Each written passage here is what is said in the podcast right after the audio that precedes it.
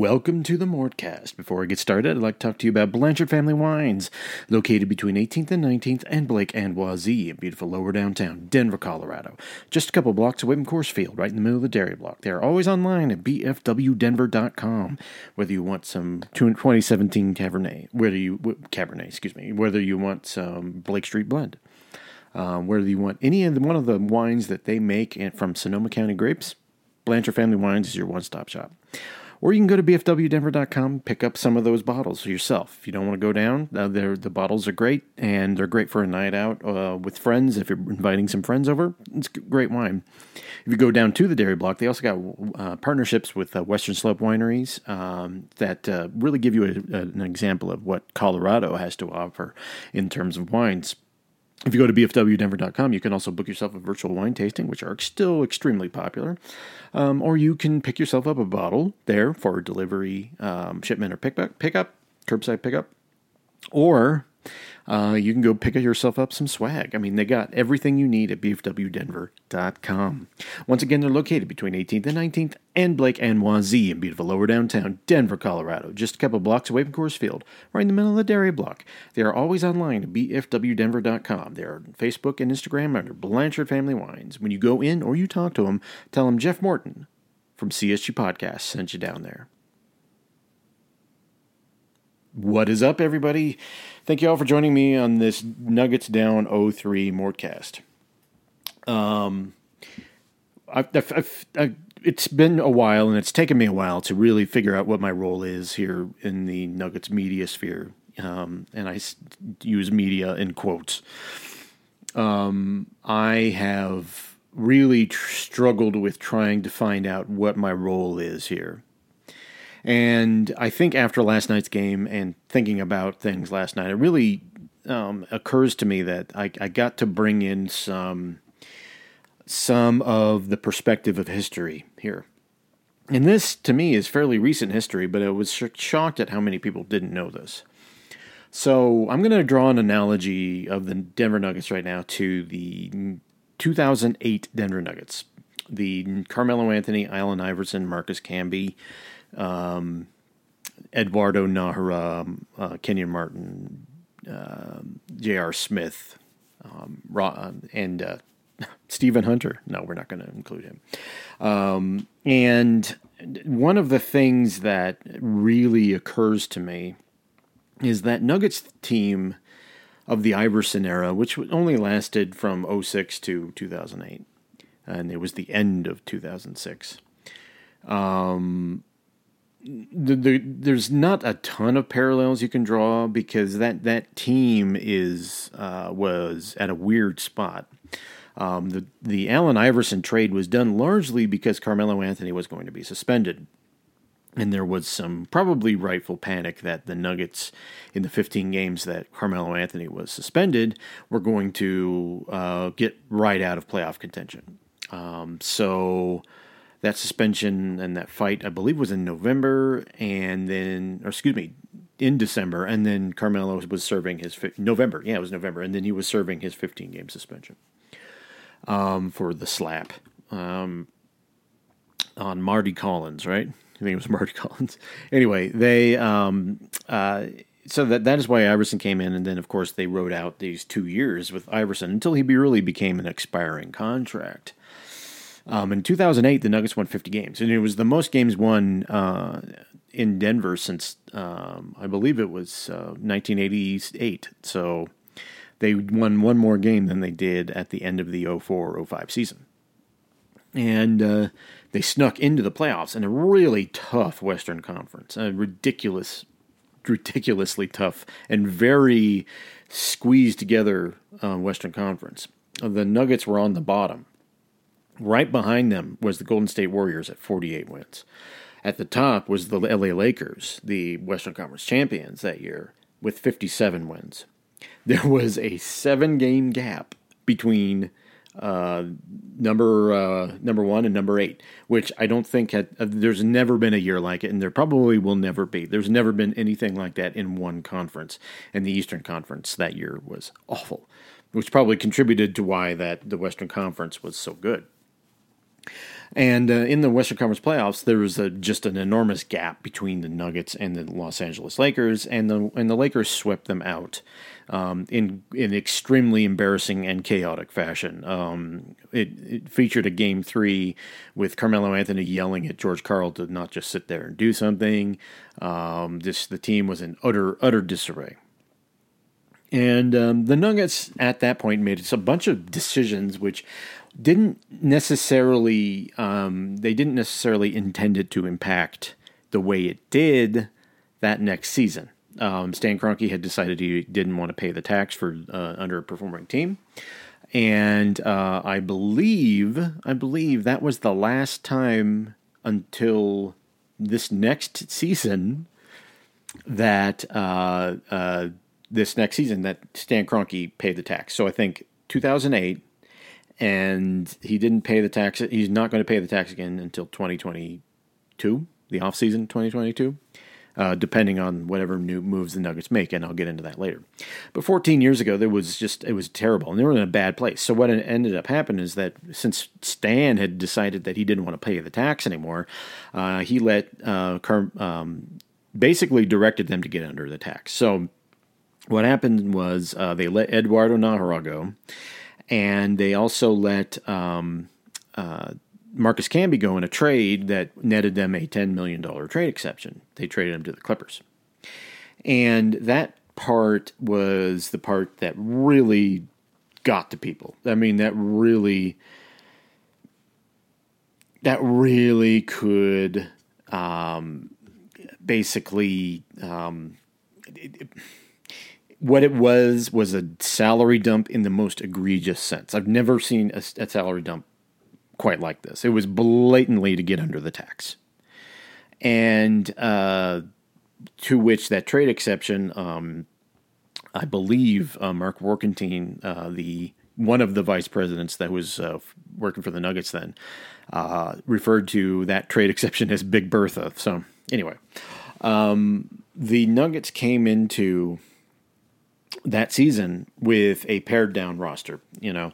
And what was happening at the beginning of that season, and in fact through the preseason, it was very clear to Warkentien Chapman and uh, the um, the the no longer with us Bret Bearup that uh, Iverson not only had lost a step, he'd lost two steps, and it happened really suddenly he showed very little sign of this happening the year before, but it was very clear that it happened over the the off season. And the Nuggets um, had a twenty million dollar uh, expiring deal with with Iverson. So they parlayed that into trading for Chauncey Billups.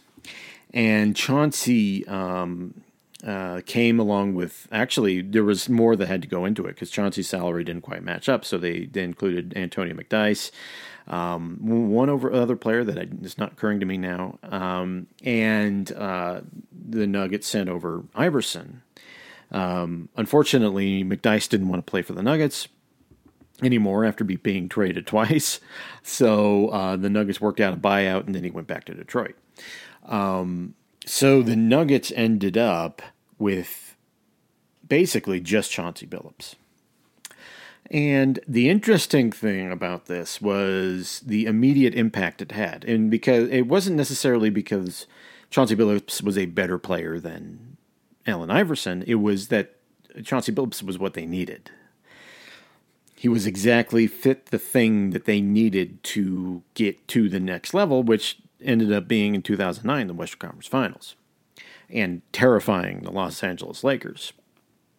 So the Nuggets ended up with 54 wins that year, largely and and and largely uh, due to Car um, not Carmelo. Well, some of it had to do with Carmelo shaping up. Um, Carmelo t- started taking things a little more seriously. That offseason was the 2008 Olympics. Um, the the United, the, I believe that was the first Krzyzewski um, coach team and uh, it was a much better experience than what it was for Melo in the 2004 Olympics with Larry Brown. But really, Melo started taking things more seriously in 2008. And so, five years into his career, he he was beginning to get it, and he took himself more seriously. And that year is very interesting for Carmelo. He scored less, but he did other things more, which uh, was what the team needed. He was still the best player on the team, but he he he needed to do other things than just try to score. And he really realized that that year. Chauncey being here helped, and uh, it was really a great thing. It really galvanized this team and turned them into a very mature team with a very good leader. And it was a very simple, in hindsight, it was a very simple trade um, that the Nuggets parlayed very really well. The, the the Detroit Pistons initially, when they contacted the Nuggets and back in 2007 2008, wanted Carmelo Anthony to right the wrongs of their previous uh, 2003 draft. Um, and Joe Dumars was very much in it. But what Warkentien, and this was mostly his baby, um, what Warkentien did was wait him out and waited and waited and waited and basically made it clear that Carmelo Anthony wasn't going there. And then parlayed Allen Iverson into that. And then what Dumars did was turn that into a giant expiring, which he wasted on Ben Gordon and uh, Charlie Villanueva. But there is a, there, there was this great move that at the on the surface you wouldn't think uh, would have affected the Nuggets the way that it did. And Chauncey uh, was a good player, um, but a great leader. And by the time 2008, 2009 rolled around, which was 10 years into his career, um, Chauncey Billups had become a world class leader. He had become the guy that he wasn't his first go round in Denver in 2000, 99, 2000. Um, Chauncey really matured and became different you know, through his stops in Orlando and then um, uh, the Timberwolves and then to the, the Detroit Pistons. Uh, he had progressed. He had significantly become the, the guy we know now, who is now the coach of the uh, Minnesota Timberwolves, Denver's favorite, Chauncey Billups. But that one move turned the Nuggets into a contender. Plus, ancillary things. Um, the other thing that the Nuggets did, other than in that offseason, other than letting uh, Marcus Camby go and Eduardo Najera go, was acquiring um, Birdman, Chris Birdman Andersen. um, who was really uh, who was with the Nuggets from 2000, 2000 to 2000, uh, excuse me, 2001 to 2003 uh, 2004, excuse me. And then he went to the um, uh, New Orleans Hornets, got into some serious drug offenses, was suspended for two years, and was looking to come back. He's living in Larkspur, and you know the Nuggets were basically his hometown team. And so what the Nuggets did was go to him, say, "We're going to give you this make good contract. We're going to see what you're going to uh, have to offer." And really, from that preseason, especially there was this game in Canada they played. I think it was in Edmonton that uh, he really started just doing his Birdman stuff, and he really hadn't had that before. He did the dunks, but he wasn't the persona known as Birdman his first time around in Denver. And that turned out to be another on the margins but a very good move. Um, the major move, obviously, was moving Iverson for for Chauncey, but the other and less, you know, headline grabbing, but almost ne- nearly as consequential was getting Chris Andersen, and who really shored up that second unit in a way that um, they didn't have before, quite frankly. Um, and he wasn't chasing stats like Camby was. He was uh, just trying his best. He was doing his hustle thing. Chris, Chris, Birdman, Chris Birdman Andersen was not the greatest player in the world, but he was um, he was affecting.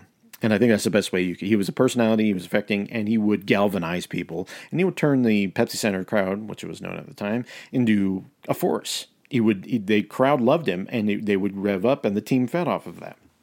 And that was an on the margins move. So I'm going to draw on the second half of this podcast. I'm going to draw, try to draw as much parallels between that time and what's going on with the Nuggets in 2022, and see if there's going to be some similar things happening for this Nuggets team. And we'll be talking about that right after this break. You know, and um, the Nuggets are are you know they they haven't been swept as of this. Uh, um, podcast, this podcast report recording, but I'm really uh, after they lost a very close game, um, but the Nuggets fell apart at the end. and a lot of that had to do with um, Nikola Jokic having to play basically all, having no rest and playing most all, all but through two and a half minutes of the uh, fourth quarter. I think that it finally just caught up to him at the end, and he was he was tired. Um, but all that aside, it, it, it was what it was. It was it was if even if the Nuggets stole that game, they were they, they're not going to win that series. Uh, and no team has come ever come back from 3-0 down. Um, the Nuggets have in '94 came back from 3-0 down to tie it, but it, this is just it's so rare for this to happen that I'm I'm already moving on, and I'm not going to do an off season uh, wrap up and what the Nuggets can do until after this series um, comes through. I'll, I'll I'll talk about it more in depth after that. We don't need that right now. So in 2022, the Nuggets, um, in the way they can improve this, don't have a ton of options other than letting players go, and fans believe that it's easy to move a lot, uh, move on from a contract like uh, Will Barton's, say for example, and it's not. Um, as people always tell me in the league, and this has been true forever, is that you need it takes two to tango, and some sometimes these contracts just require someone attaching a draft pick in order to move them. You know, um, it, it, really is just sometimes a guy cannot be moved, and you really need two teams to be interested in the same movement. And that doesn't always work. People, fans tend to think that it's just a binary, that it's just you know we'll just move on, you know, uh, cut his ass, you know, we'll we'll eat the the fifteen million in salary or something like that, you know, um, or just you know get him off the team. He's all this stuff. I mean, that still affects the cap and all this. It's just what the Nuggets are in is a bit of a bind for next year, aside from counting on Michael Porter Jr. and Jamal Murray coming back completely healthy. And that is where we get into the margins. Um, this is going to be a margins team. I don't anticipate Jeff Green, JaMychal Green. Um, I don't anticipate Facu or um, you know, uh, who else? Uh, DeMarcus Cousins. I don't anticipate, or even, or even Austin Rivers. Those are guys that are contracts that are just off the books at that point. Um, and I don't anticipate um, them making any serious uh, moves to keep all but maybe one or two of those guys um, because this team needs as much space as it possibly can get to make a move. Um, because of the three contracts at the top, it and for excuse me, four contracts if you include Aaron Gordon, it's really hard to make a big move. Uh, the Nuggets are kind of, you know, they may pull a rabbit out of the hat, but it's not as if they have a ton of wiggle room here, folks. And I think coming into this, and someone uh, forgive forgive me if I don't remember your name, uh, but someone on Twitter says no that this team is uh, is isn't more difficult to improve than 2018. I'm talking about improving on the margins, and the Nuggets. The Nuggets just don't have a lot of room to move, and unlike that 2008 Nuggets team, which did a salary dump and then um, with had a twenty million dollar expiring deal they can leverage to get Chauncey Billups. Um, this this Nuggets team is, I, I, would say top heavy, but kind of unproven top heavy. Uh, we have a we have nine games in 2021 that uh, it is you know it's it's great. It's giving everyone hope, but I mean uh, talk about small sample size theater. And I'm not saying this to to to pes- make everyone pessimistic. You we've seen Nikola Jokic and a bunch of uh, quite frankly players that are not top end.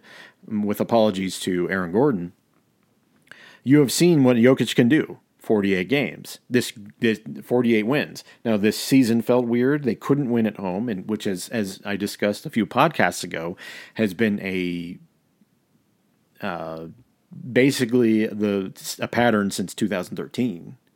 Um, there, I mean, there is no reason a 48 win Nuggets team should have 23 wins at home. That was that was embarrassing. And this is not necessarily a one off thing. This has been true for a while, aside from 2018 and 2019. This Nuggets team has kind of struggled to win at home, and it's it's perplexing. But this, aside from all that, which we you know is well worn territory, the Nuggets. What this series has done is just pro- proven that the Nuggets need the margins, and they need the margins shown up, shorn up. Excuse me. And the problem this team is having is they don't necessarily have a bunch of room that they can do this with. They don't they just don't have a ton of options. You know, even Monte Morris, which is on he's on a great contract, but you need him as your backup point guard, right? You got Bones under contract. You got Zeke Nnaji under contract. Um, but all the other ancillary things are not. Uh, it's just not good enough. Even with a fully healthy Nuggets team, it's just not good enough. And they need more than they need a Chauncey Billups move. They need a Chris Birdman Andersen move. They need that guy who's a dog. Um, someone had said this before. I forget where I heard this, but I, I would credit you if I if I uh, knew. Um, I think it was the radios. I think Zach By was talking about it yes um, yesterday. This Nuggets team has no dogs. They just have no dogs. They don't have a guy that's going to go out and mess you up. And quite frankly, no one takes DeMarcus Cousins seriously enough for that to be a factor. No one does. So, w- what the Nuggets need is a guy who's going to be a dog who's going to galvanize them defensively. I think they fundamentally play the wrong way for Denver. Uh, I will maintain that forever.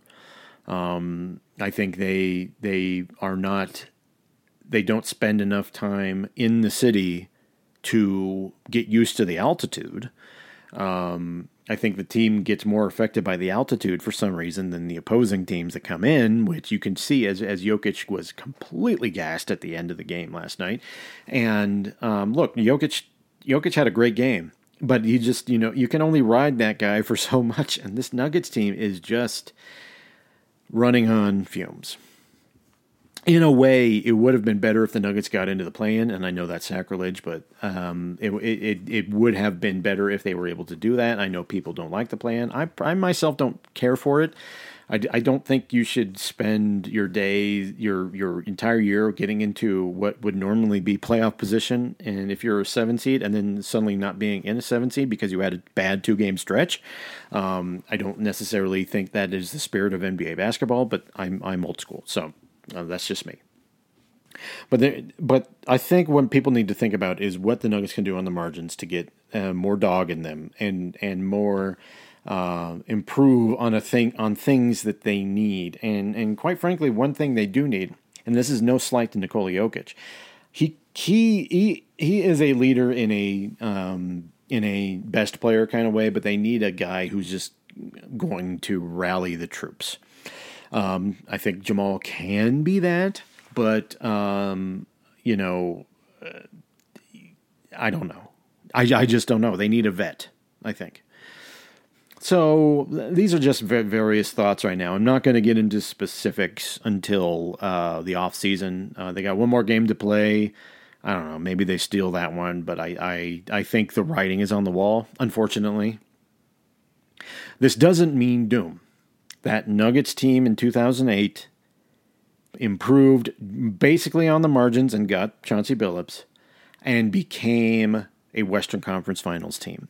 If you look at the roster on 2007 uh, Nuggets, and then you go to the 2000, uh, 2007 2008 Nuggets, and you go to the 2008 2009 Nuggets, there's Chauncey Billups who's different, and there is uh, um, Chris Birdman Andersen and and and Dahntay Jones. Dahntay Jones came in. He he was a dog, but those were number those were those were moves that were low cost, but they added a lot, and that's what the Nuggets need to be doing. Low cost moves that add a bunch of character and a bunch of dog. They are at that point right now. If they can find that, if they can find that kind of thing, that mix to mix with this, that won't interfere with the already mm, you know, what, whatever the rock, locker room chemistry is right now. Uh, I think they can turn this into a next level team. Um, but that's easier said than done. And uh, this Nuggets team uh, is doesn't have a lot of wiggle room. This is going to be the most consequential offseason of Tim Connelly's era here in Denver. And I'm curious to see how they handle it. All right, thank you all for joining me on the latest Mortcast, part of the CSG Network. I'll be back soon with another episode. Goodbye.